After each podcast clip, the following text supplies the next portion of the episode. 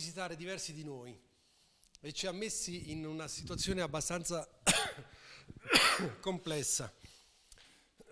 complessa perché lo stato influenzale è fastidioso, è scomodo, lo stato influenzale ci altera nella vita quotidiana, ci stanca, ci mette alla prova.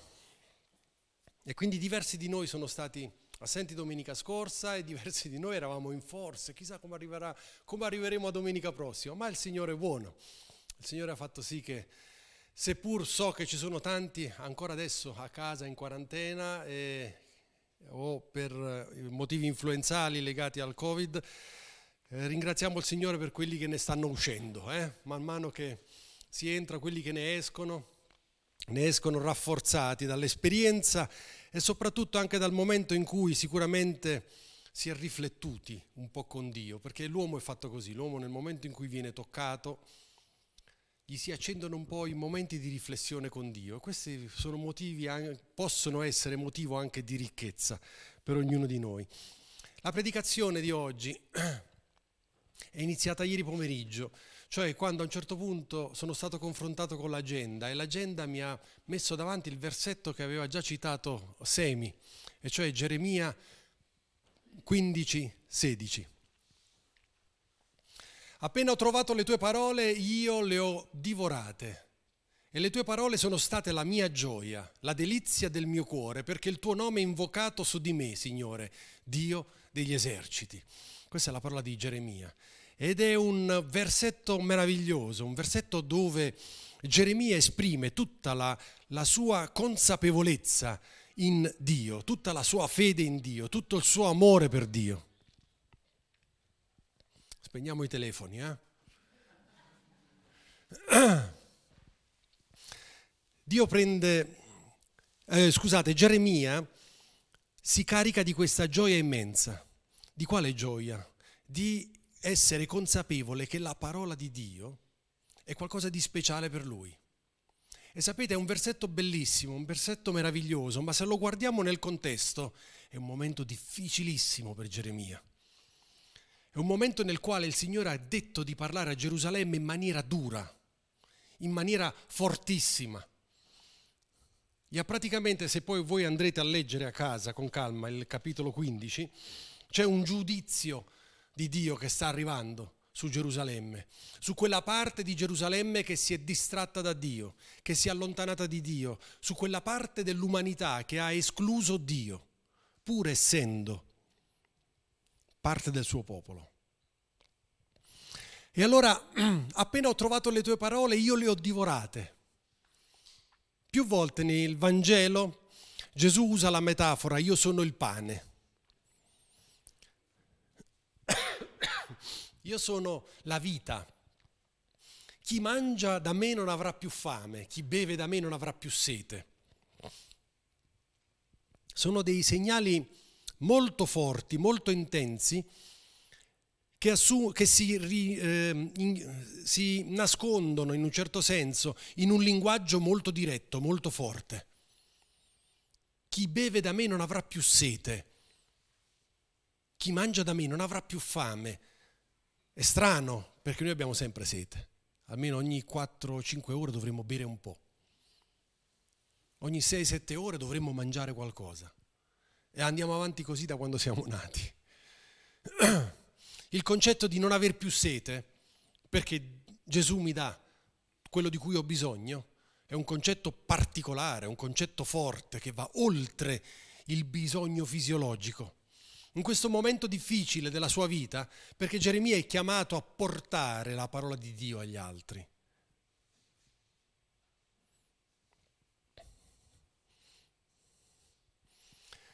All'inizio del capitolo 15, l'Eterno disse, anche se Mosè e Samuele si presentassero davanti a me, il mio cuore non si piegherebbe verso questo popolo uno che comincia a parlarti così ti fa capire quanto è arrabbiato. Uno che comincia il discorso così ti fa capire che c'è una certa distanza tra la mia presa di posizione e tu che stai semplicemente ascoltando e che ti stai preparando a consegnare questo messaggio al popolo.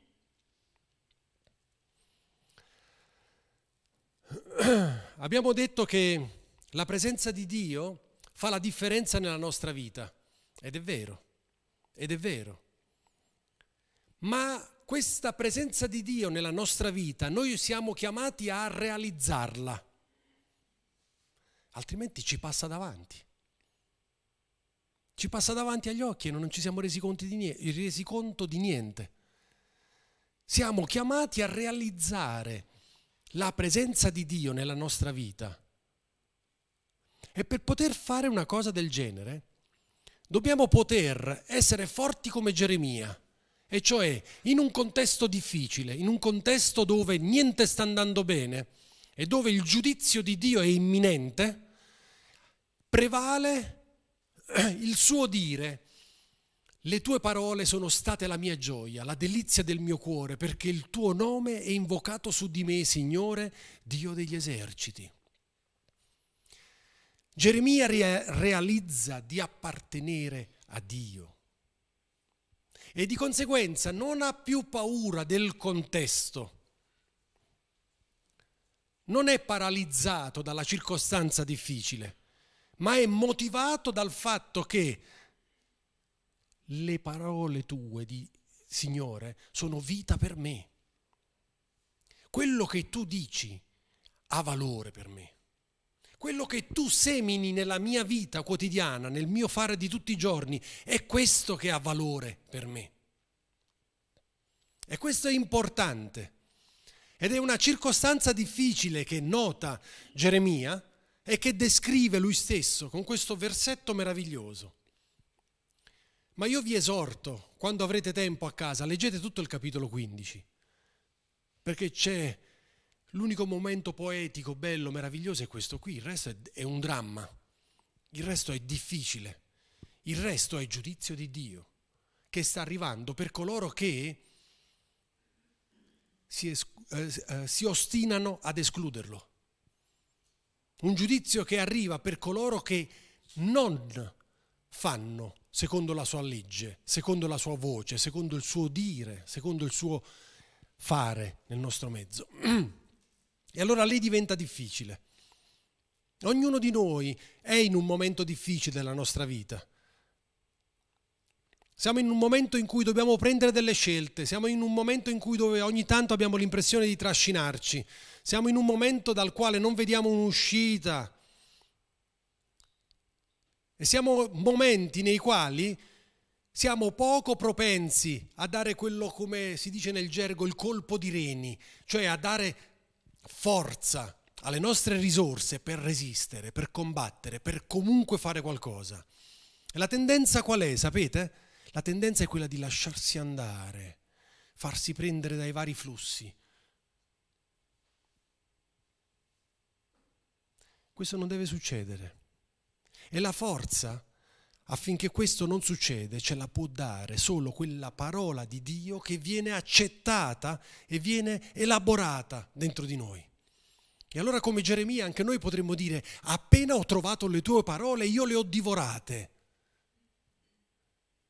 Non stiamo parlando solo di una rivelazione profetica e quindi qualcosa che Dio mi sta dicendo e che io devo dire agli altri, no, allarghiamo il discorso qui. Questa è la parola di Dio che ci sta parlando da secoli, da decenni e che esige una nostra presa di posizione. La parola di Dio diventa quella benzina necessaria nel momento in cui noi la riconosciamo come tale. Leggere la parola di Dio non ha senso se poi non ne troviamo un'applicazione. C'era un'amica di mia nonna che aveva sempre a casa una Bibbia aperta. E, sta, ed questa signora raccontava a mia nonna, dice no, no, per carità, la parola di Dio è sempre aperta. Ma se poi non la leggi, cosa te ne fai di una Bibbia sempre aperta? Cosa te ne fai di parole che risuonano nell'aria, ma che non mettono radice nel tuo carattere, nella tua personalità, nel tuo fare, nel tuo agire di tutti i giorni. rileghi tutto a un momento rituale, a un momento religioso, a un momento quasi magico, quasi particolare, che non ha nessuna carica di significato se non quello di illuderti che ma le illusioni non, non, sono delle verità, le illusioni sono degli inganni, dei grandissimi inganni. Avete assistito mai a uno spettacolo di eh, prestidigitatori o come detti anche maghi, no? che fanno degli... ci illudono e loro lo sanno e sono fieri e orgogliosi di farlo talmente bene da non farci rendere conto di quello che sta succedendo. Ma tutto quello che noi vediamo lì o crediamo di vedere è tutta un'illusione. E alla fine cos'è che ha valore lì? L'abilità del mago e basta, e finisce tutto. La parola di Dio invece deve poter produrre in noi dei cambiamenti. E uno degli specchi principali della nostra vita può essere proprio questo, ma quello che io prendo dalla parola di Dio, cerco di trasformarlo in qualche cosa o è semplicemente una bella teoria, una buona teoria che pure lascio lì. Perché tanto ogni tanto quando voglio e quando ho bisogno vado a leggerla. Qual è lo sforzo che richiede la parola? perché siamo chiamati a uno sforzo, siamo chiamati a una, a una presa di posizione. L'intelletto non basta. L'intelletto ci permette di capire, cogliere il senso di quello che sto dicendo, di quello che sto leggendo, scusate, ma poi ci vuole quel senso pratico che mi spinge a fare. Io credo in Gesù, ma perché credo in Gesù? Io spero che ognuno di noi creda in Gesù perché nel tempo abbia coltivato l'esperienza di Gesù. Altrimenti diventiamo dei teorici, altrimenti siamo dei, dei, dei in un salmo viene detto degli eh, cembali squillanti. Siamo cose che fanno rumore e basta. Invece aver creduto e aver preso la linea di seguire Gesù, cosa provoca dentro di me? Cosa ha provocato in tanti anni di fede? Quali sono i cambiamenti che ha generato credere in Gesù Cristo nella mia vita? È questo che fa la differenza. Io ho bisogno di creare un, una base sulla quale appoggiarmi. La fede è fondamentale per l'uomo, perché la fede va oltre il ragionamento, va oltre il discorso razionale. E allora la fede mi spinge, mi spinge, mi spinge, ma attenzione, eh? la fede va alimentata, va alimentata dalla, dall'esperienza, dalla mia capacità di relazionare con Gesù e di agire di conseguenza. Una dichiarazione di Geremia, le tue parole sono state la mia gioia. Le parole di Gesù, le parole di Dio, provocano gioia. Cosa prova, provoca, scusate, la parola di Dio nella nostra vita? Provoca gioia? E allora come la misuro la gioia? È che magari leggendo un versetto ogni tanto lancio un urlo? come misuro la gioia che il Signore mi dà leggendo la sua parola? E allora vedete, siamo chiamati a, a non solo fare un'introspezione, ma andare a cercare le prove della nostra conversione, a cercare i dettagli, a frugare negli angoli più remoti della nostra vita per capire dove si colloca il Signore. Abbiamo una grande necessità di fare questo esercizio, perché questo esercizio ci permette poi di poter dire io ho fede in Dio. Oppure ci permette di dire guarda, fine qui riesco a credere, a vivere, a tutto il resto lo accetto per fede. E mi muovo oltre la capacità che ho di razionalizzare, di ragionare, di pensare, di dire, di fare. Seguire Gesù è stato un atto di fede per tante persone. Tutti gli uomini della Bibbia che hanno seguito Dio hanno dovuto seguirlo in parte in fede ed in parte perché ne risentivano la chiamata.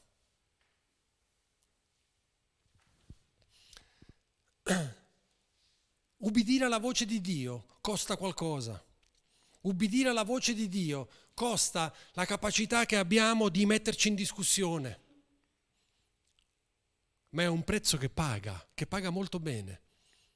Soprattutto in un contesto oggi dove la gente fa a meno di Dio, dove sempre di più diventa difficile essere motivati per vivere la parola di Dio. Oggi il benessere è dato da parametri che fuggono veri, dal vero senso di benessere. Oggi il benessere che ci si vende fuori è un inganno. È un inganno, ma fatto talmente bene che ci crediamo.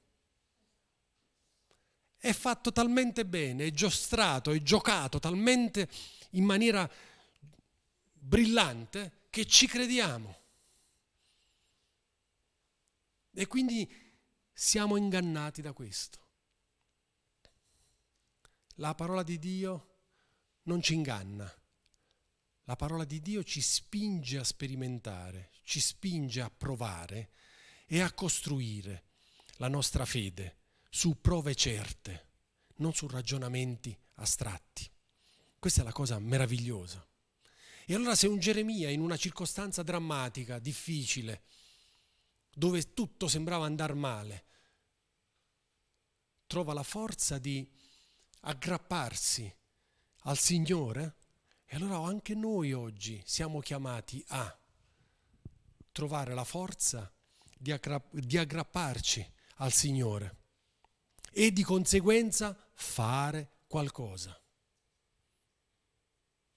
cosa faccio? Cosa farò questa settimana? Cosa me ne faccio di queste parole? Cosa me ne faccio di quello che leggo nella Bibbia? Allora devo trovare un'applicazione. E l'applicazione, sapete, non posso trovarla andando su una montagna, isolandomi dal resto del mondo, no, perché siamo chiamati a vivere la vita quotidiana tutti i giorni. Dobbiamo lavorare, dobbiamo fare le nostre faccende a casa, dobbiamo sistemare per i figli, dobbiamo pensare a questo, dobbiamo pensare a quell'altro. E poi questo, e poi questo, e poi quell'altro. È nel contesto che io devo trovare la forza di applicare la parola di Dio perché è lì che diventiamo forti. Ed è lì che facciamo la differenza con gli altri, non perché siamo migliori, ma in virtù dell'amore che Gesù ci ha dimostrato. E in virtù di quell'amore che, avendocelo dimostrato, ci ha liberati dalla schiavitù del peccato. E allora possiamo fare come dire, come Geremia, le tue parole sono la mia gioia la delizia del mio cuore. E oggi, come domani e poi ancora dopo domani, mi sforzerò di trovare un'applicazione di quella che è la mia fede nel contesto quotidiano. Cos'è? Amare? Stringere la mano? Preoccuparmi degli altri? O di parlare francamente o di parlare onestamente o di incoraggiare o di pregare per qualcuno o di lasciamoci sorprendere. Lasciamoci sorprendere. Uno dei modi più belli di vivere la fede è quella di lasciarci sorprendere e reagire nel momento in cui sentiamo, ecco questo potrebbe essere da parte di Dio. Questo può essere da parte di Dio. È in quel momento lì che io realizzo veramente la fede. Non devo andare a letto la sera preoccupato per dire, uh, domani quale applicazione troverò? Oh, aspetta, aspetta, devo trovare qualcosa, sennò come faccio a dormire? No. Andiamo pure a dormire consapevoli che noi troveremo un'applicazione. Però quando ci svegliamo la mattina anche, dobbiamo essere consapevoli di io adesso faccio. E qual è l'applicazione che posso fare? Uh, non mi ricordo più cosa ho detto, cosa avrei fatto, cosa avrei potuto fare. Mm, lascia che il tuo cuore ti suggerisca, lascia che la tua mente ti suggerisca. Lascia il tuo modo di affrontare la giornata che possa darti delle indicazioni precise e di conseguenza muoviti e di conseguenza fallo. Senti il bisogno di pregare un attimo, prega un attimo. Senti il bisogno di leggere qualcosa dalla parola di Dio, leggi qualcosa. Senti il bisogno di lavorare sorridendo, allora lavora e sorridi. Senti il bisogno di fare una telefonata, falla. Senti il bisogno di chiedere aiuto, chiedi aiuto. Senti il bisogno di invitare qualcuno per un caffè, fallo. Vuoi invitare qualcuno a cena, fallo.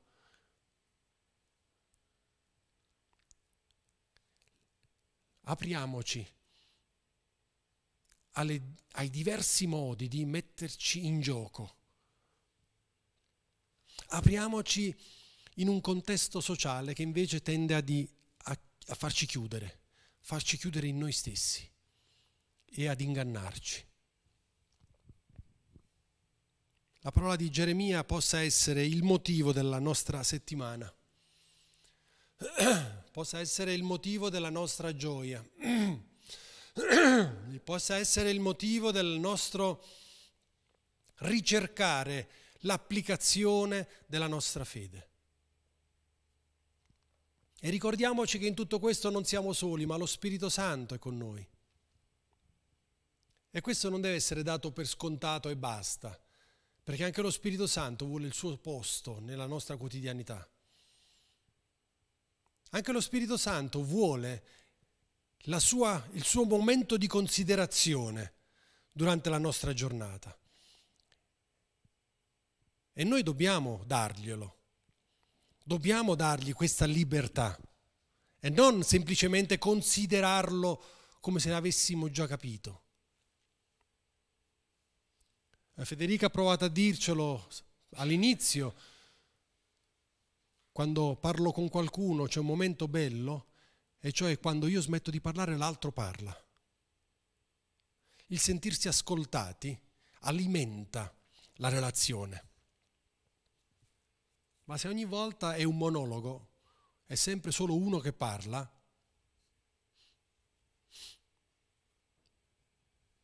diventa noioso, pesante. E lo Spirito Santo spesso non ha spazio per parlare, perché noi sappiamo che è buono, perché noi sappiamo che proviene da Dio, perché noi sappiamo che porta i doni, perché noi sappiamo che ce l'abbiamo anche se non, lo, meri- non lo meritiamo, perché noi sappiamo che è santo. E allora che gli devo far parlare? Su tutto? Stai zitto. Spesso è così, eh? È proprio così. Lo conosciamo talmente bene che lo teniamo tappato.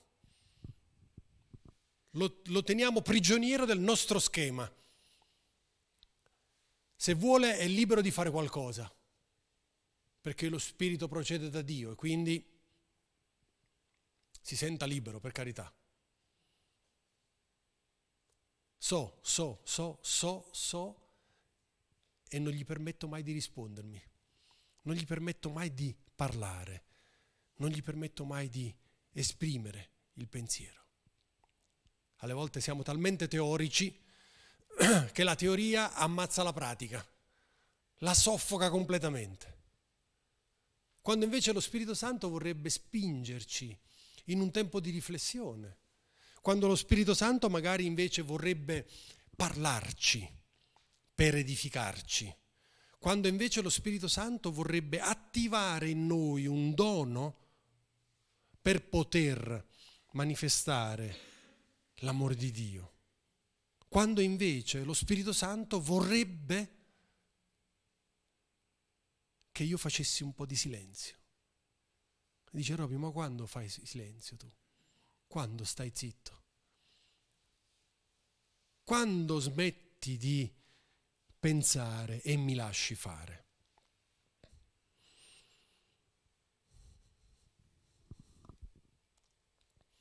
E sapete una cosa, ogni giorno che passa, l'agire dello Spirito Santo è fondamentale, sempre più fondamentale per noi, perché ogni giorno che passa la battaglia si fa più dura, ogni giorno che passa diventa più difficile. Qualche volta penso ci sono certe cose che forse i miei nonni, che sono già morti da decenni, oggi non accetterebbero. Se a mia nonna portavi una melanzana nel mese di gennaio-febbraio, era capace di tirartela dietro, perché diceva da dove arriva sta melanzana? E da quando a gennaio o febbraio ci sono le melanzane? Non è stagione e non si mangia la melanzana quando non è di stagione, perché da dove arriva? Dove l'hanno prodotta? Eh, sto parlando di una signora molto semplice, molto semplice. Però aveva certe sue idee abbastanza, abbastanza forti. Oggi invece noi ci si abita, oggi non facciamo più caso a queste cose qua. E noi dobbiamo fare attenzione, perché la battaglia si fa dura. E in virtù del fatto che la battaglia si fa dura, io ho bisogno sempre di più dello Spirito Santo. Lo Spirito Santo, l'abbiamo sentito domenica scorsa, è la rivelazione di quest'era della Chiesa. Gesù ha detto, è bene che io torni al Padre affinché possa venire il consolatore.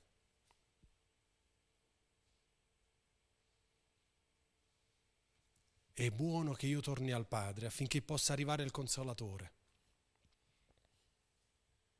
Quasi come per dire è buono che io adesso mi faccia da parte. E quando andrò dal Padre, dirò al Padre mandiamo lo Spirito Santo per tutti. mandiamo lo Spirito Santo per tutti, perché sennò questi qua non ce la faranno. Senza Spirito Santo non ce la facciamo.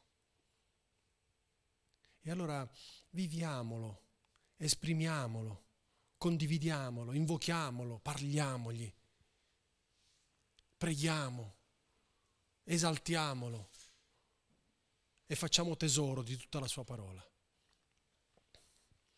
Appena ho trovato le tue parole io le ho divorate, non ha perso tempo. Appena ho trovato le tue parole mi sono detto, beh, domani ci penso. Appena ho trovato le tue parole, le ho scritte e le ho messe qua dentro. Così ce le ho qua. No, appena ho trovato le tue parole, le ho divorate, le ho mangiate, le ho mangiate. Alle volte noi non le mangiamo per paura che poi dopo non ce ne sono più. Oppure per un rispetto tale ma come mangiare le parole di Dio? Ma se Dio le ha scritte le mettiamo qua, eh, le conserviamo qui, anzi le moltiplichiamo, le diciamo, le facciamo, no, mangiamole, facciamole nostre. E come Geremia, godiamone la gioia del senso, del significato e della forza che ci spronano ad avere ogni giorno. Il suo Spirito, lo Spirito Santo, sia forte con noi. Lo Spirito Santo sia il motivo della nostra quotidianità vi esorto a parlare in lingue regolarmente. Qualcuno può dire, ma io non l'ho mai fatto. Ok, devi farlo. Ma come Romy? Sì, devi farlo. Devi farlo. E come faccio a farlo? Non lo so. Prega. Prega, non c'è una ricetta. Possiamo chiedere a chi parla regolarmente in lingue come è successo che ha iniziato a parlare la prima volta. Ognuno avrà una storia diversa. Ognuno avrà un momento particolare nel quale è successo, ma tutti a un certo punto possono dire è successo, ho cominciato e nel momento in cui è iniziato, ho iniziato a farlo, qualcosa di meraviglioso è successo. Vi ricordate la testimonianza di Marco? Gruppo Teens. Io parlo in lingue e sento la presenza di Dio forte. E allora lo faccio perché mi fa bene e mi fa stare bene. Beh, se un ragazzo di 13 anni riesce a fare un ragionamento del genere, tanto più noi con la nostra conoscenza, con la nostra maturità e con la nostra eh, dire, esperienza biblica dovremmo riconoscere una cosa del genere e quindi farla anche noi. E allora vi incoraggio, vi incoraggio a fare esperienza del genere. Il Signore ci benedica, il Signore ci dia la forza. E che questo versetto possa diventare il motivo della nostra settimana. Io appena ho trovato le tue parole, io le ho divorate. Che, che reazione, che reazione. Appena le ho trovate me le sono mangiate. Facciamo la stessa cosa anche noi. Ho trovato Dio e me lo sono mangiato. Ho trovato l'amore di Gesù, me lo sono mangiato. Perché? Perché voglio averlo anch'io. Perché voglio produrre qualcosa. E liberiamoci nel produrre qualcosa di quotidiano, in quello che facciamo, in quello che siamo. Non abbiamo bisogno di fare pellegrinaggi vari, ma nella nostra quotidianità, in quello che facciamo, la necessità di sperimentare la potenza di Dio che sta trasformando la mia vita. Solo così io posso dare testimonianza agli altri e soprattutto solo così io posso dare testimonianza a me stesso di quanto ho bisogno di esercitare la fede ogni giorno. Amen. Il Signore ci benedica.